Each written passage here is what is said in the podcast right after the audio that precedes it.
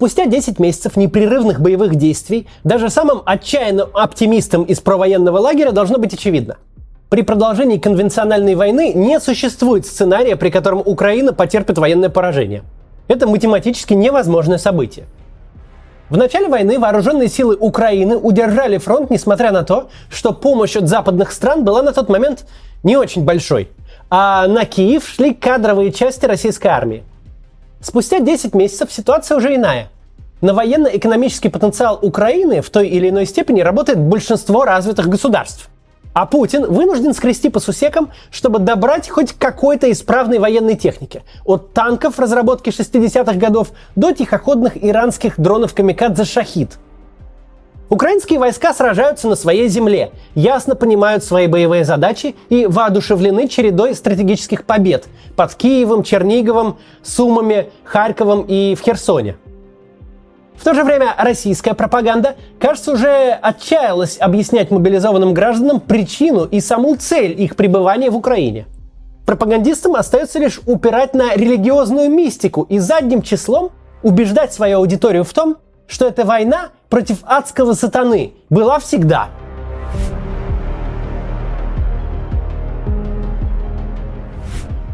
Однако, как непонятен сценарий военного поражения Украины, так и не очень понятен сценарий проигрыша российской страны.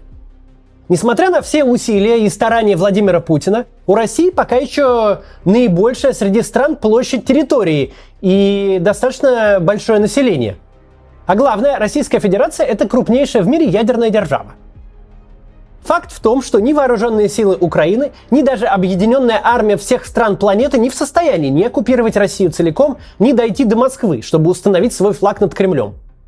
Кстати, мы подробно говорили обо всем этом, когда отечественная пропаганда вовсю пугала нас э, страшной натой. Давно еще, еще до войны задолго. Да, российская армия может быть выбита из Украины, в том числе и с Крымского полуострова. Но Россию как государство физически невозможно принудить к капитуляции. А значит, в случае сохранения в России действующего политического режима, боевые действия могут продолжаться еще долгие годы в формате войны на истощение. Есть похожий прецедент. В 1967 году армия обороны Израиля на голову разгромила египетские войска, выбила их с Синайского полуострова. Однако власть Гамаля Абдель Насара в Египте устояла. И Насар Потом еще три с лишним года продолжал против Израиля войну на истощение. Она была сколь бессмысленной, столь и изнурительной для обоих государств. Что Египту, что и Израилю она не принесла ничего, кроме жертв и экономических проблем. А потом преемник Насра Анвар Садат на волне реваншистских настроений еще раз пошел на Израиль с широкомасштабной войной – и только после кровавой войны судного дня, когда израильская армия была сначала на волоске от катастрофы, а затем почти дошла до Каира, только лишь после этого Египет с Израилем таки подписали мирный договор. В интересах и украинских, и российских граждан, и всего остального мира как-то пропустить этапы войны на истощение и войны реванша и поскорее поставить в вооруженном конфликте точку – но поскольку извне принудить Россию к миру невозможно, долгожданный мир может стать исключительно следствием внутриполитических изменений в самой России. Движущие силой разумных изменений могут быть только российские граждане и больше никто. Повторюсь, ни Абрамс, ни Леопард, ни Леклерк, ни Булат на Красную площадь не приедут и Россию в адекватное государство не переделают.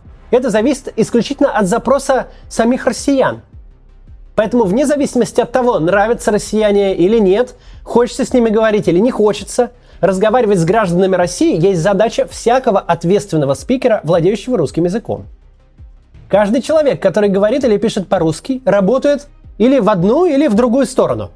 Он или вносит свой вклад в адекватные изменения внутри России – или наоборот, мотивирует россиян сплотиться вокруг Путина, потому что человеку по природе своей проще мириться со знакомым злом, чем к незнакомому стремиться. Давайте сегодня поподробнее об этом поговорим. Единая Россия подготовила законопроект, который внесет поправки в Трудовой кодекс и запретит работать на российские компании из-за границы. Каких специальностей это коснется, пока неизвестно – есть предположение, что ограничения прежде всего затронут работников оборонной сферы, финансового сектора, но, возможно, и айтишников. Но кого нововведения точно не коснутся, так это сотрудников криптокомпаний. Они могут работать где и на кого угодно, сохраняя при этом доступ к глобальному рынку. Криптокомпаниям сейчас нужны самые разные специалисты, от айтишников и инженеров по блокчейну до юристов и маркетологов. Один минус. В университетах криптокомпетенциям не учат. Придется потратить месяцы, а то и годы, чтобы разобраться в правовом регулировании индустрии или в том, как работают маркетинговые стратегии в мире цифровых валют. Онлайн-курс «Как стать криптоном» от Botanica School познакомит вас с базовыми знаниями индустрии всего за два месяца. Преподаватели – менеджеры топовых компаний, среди которых Coinbase, Rarible, Chronotech и KuCoin. Они погрузят вас в атмосферу работы криптокомпаний. Вы будете слушать лекции в Zoom, проходить практику, посещать эфиры криптоэкспертов и общаться с другими студентами. Создадите собственную DAO научитесь работать с NFT, даже сделайте свою коллекцию. А потом защитите свой проект перед инвесторами. Помимо этого, вас ждет групповая работа на хакатоне, где вы научитесь искать работу, а также узнаете, как создать собственный крипто-стартап. Хотите сменить вектор своей карьеры и попасть в крипто-тусовку? Записывайтесь на курс по ссылке в описании. Каждому, кто при заявке оставит промокод MAXCAZ, будет скидка 50 долларов на любой тариф.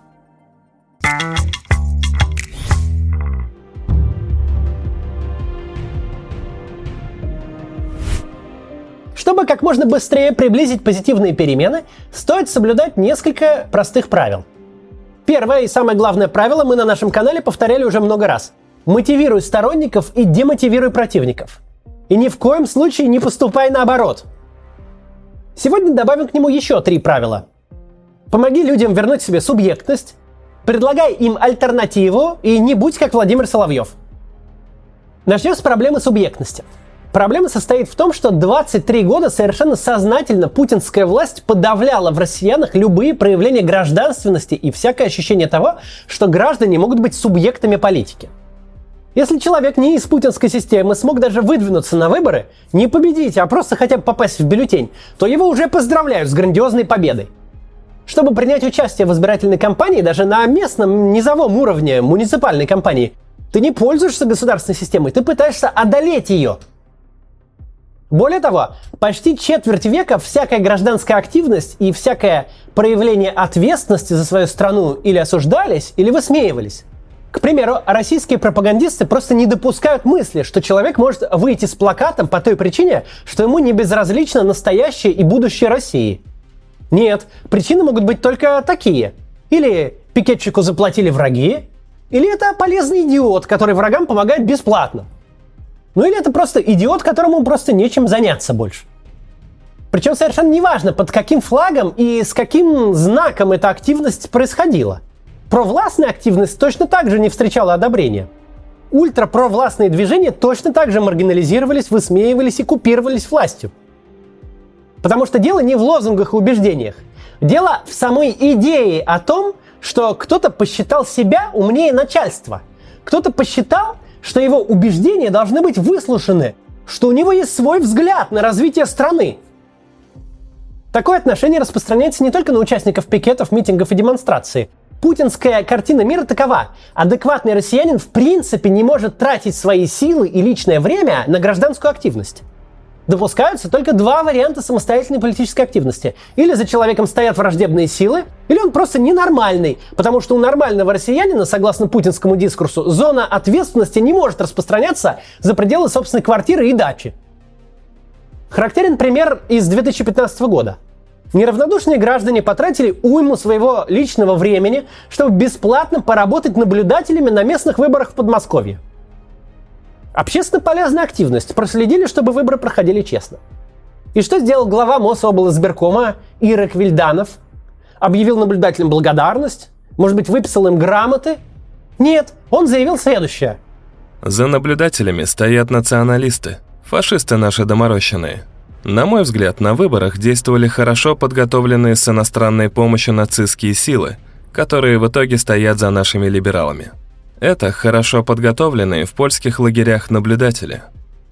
Всевозможные гражданские активисты, равно как и правозащитники, независимые журналисты, благотворители, экологи, урбанисты и просветители, При адекватной политической системе это были бы люди, которых ставят в пример всем остальным.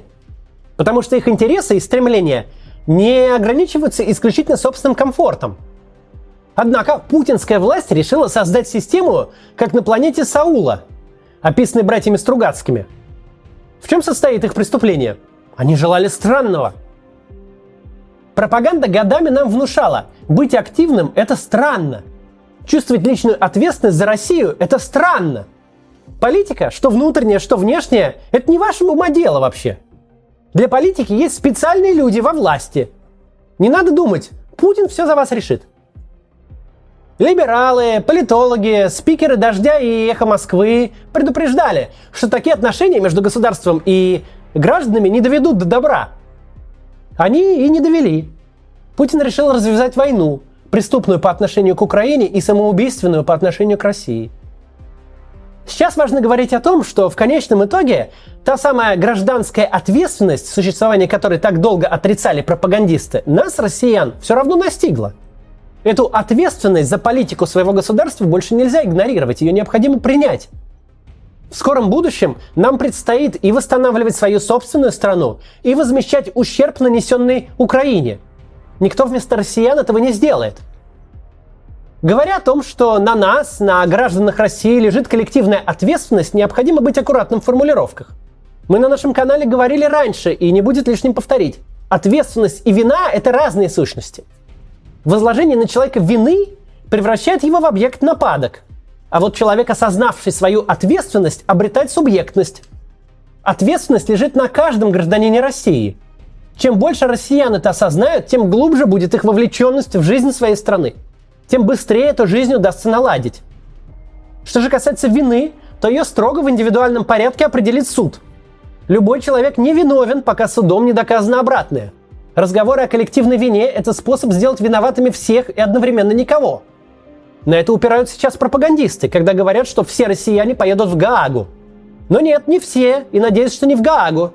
Судить тех, кто виновен в развязывании войны и в военных преступлениях, должен российский суд.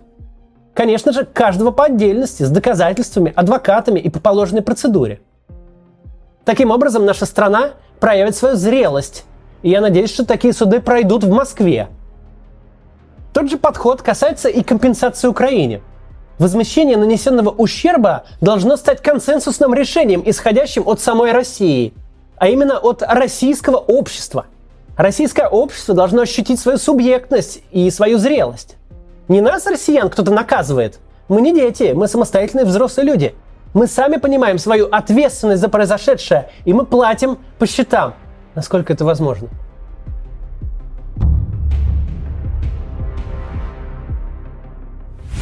У нас у противников Путина нет задачи выйти на сцену в белом пальто с монологом о том, какие россияне виноватые.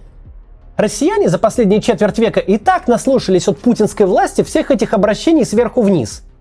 Ну и зачем им слушать еще какие-то упреки от нас? В этих упреках они точно не услышат никакой разумной альтернативы путинизму. А наша задача – предложить альтернативу. Россияне уже наелись унижений со стороны государства – Власть никогда не разговаривала с ними адекватно и на равных.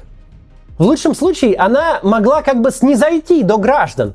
В остальных случаях это или игнор, или прямые оскорбления, или какие-то претензии. Политикам, которые хотят быть реальной альтернативой путинской власти, следует разговаривать с людьми уважительно, без снисходительных интонаций и обязательно на понятном языке. Это вовсе не значит, что граждане не поймут сложных идей, что для них нужно все упрощать до уровня коротких лозунгов. Наши соотечественники все прекрасно поймут, они не глупые. Речь о том, чтобы политик хотел и умел изъясняться понятно. В данном случае именно политику следует пройти ценз на профпригодность, а не избирателю. Ну а главное, необходимо осознать, что никакой отдельной привилегированной касты политиков не существует. Каждому гражданину России следует стать немного политиком – в здоровом и динамично развивающемся государственном организме политика бывает не только с приставкой «гео». Своя политическая жизнь должна идти не только в высоких московских кабинетах, но и в областях, краях, муниципалитетах, префектурах и управах. Уважение к человеку и вовлечение – это и есть разумная альтернатива путинскому патернализму, который дошел до откровенного людоедства –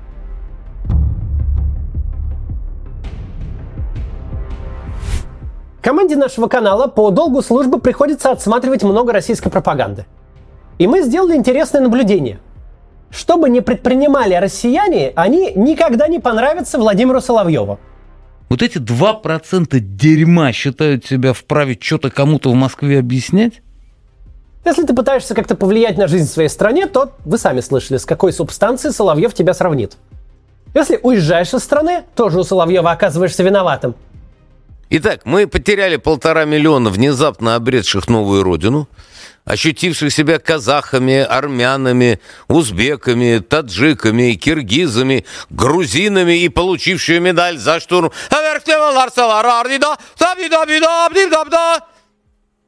Гамарджоба гинасвали, рогораха, карга.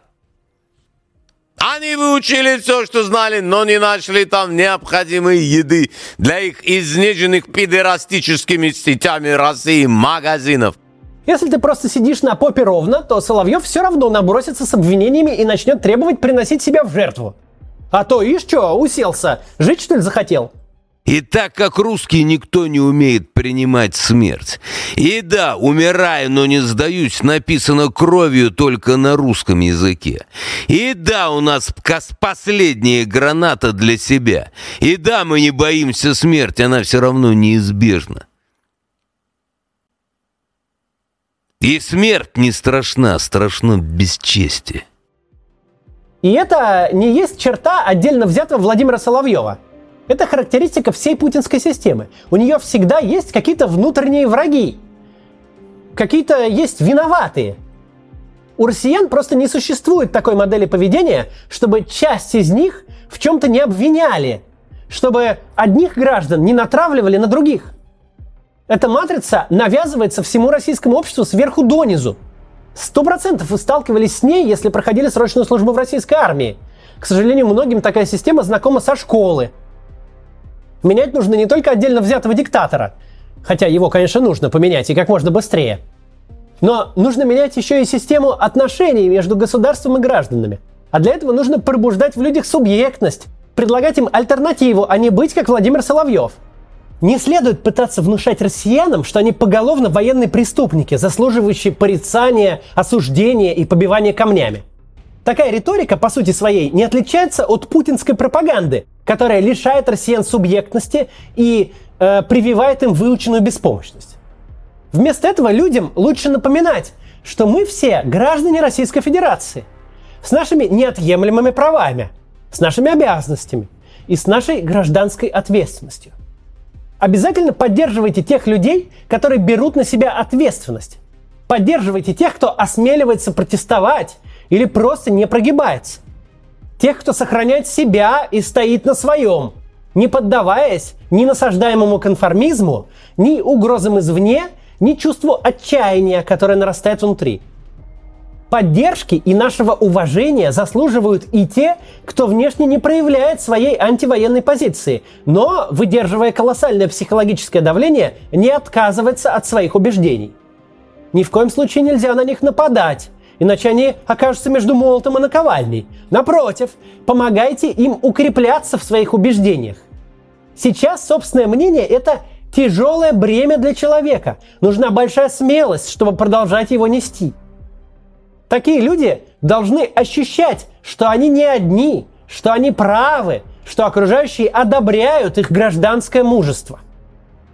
И тогда все увидят, что несогласных гораздо больше, чем кажется. И увидев это, гораздо больше людей от несогласия перейдут к политическому действию. До завтра.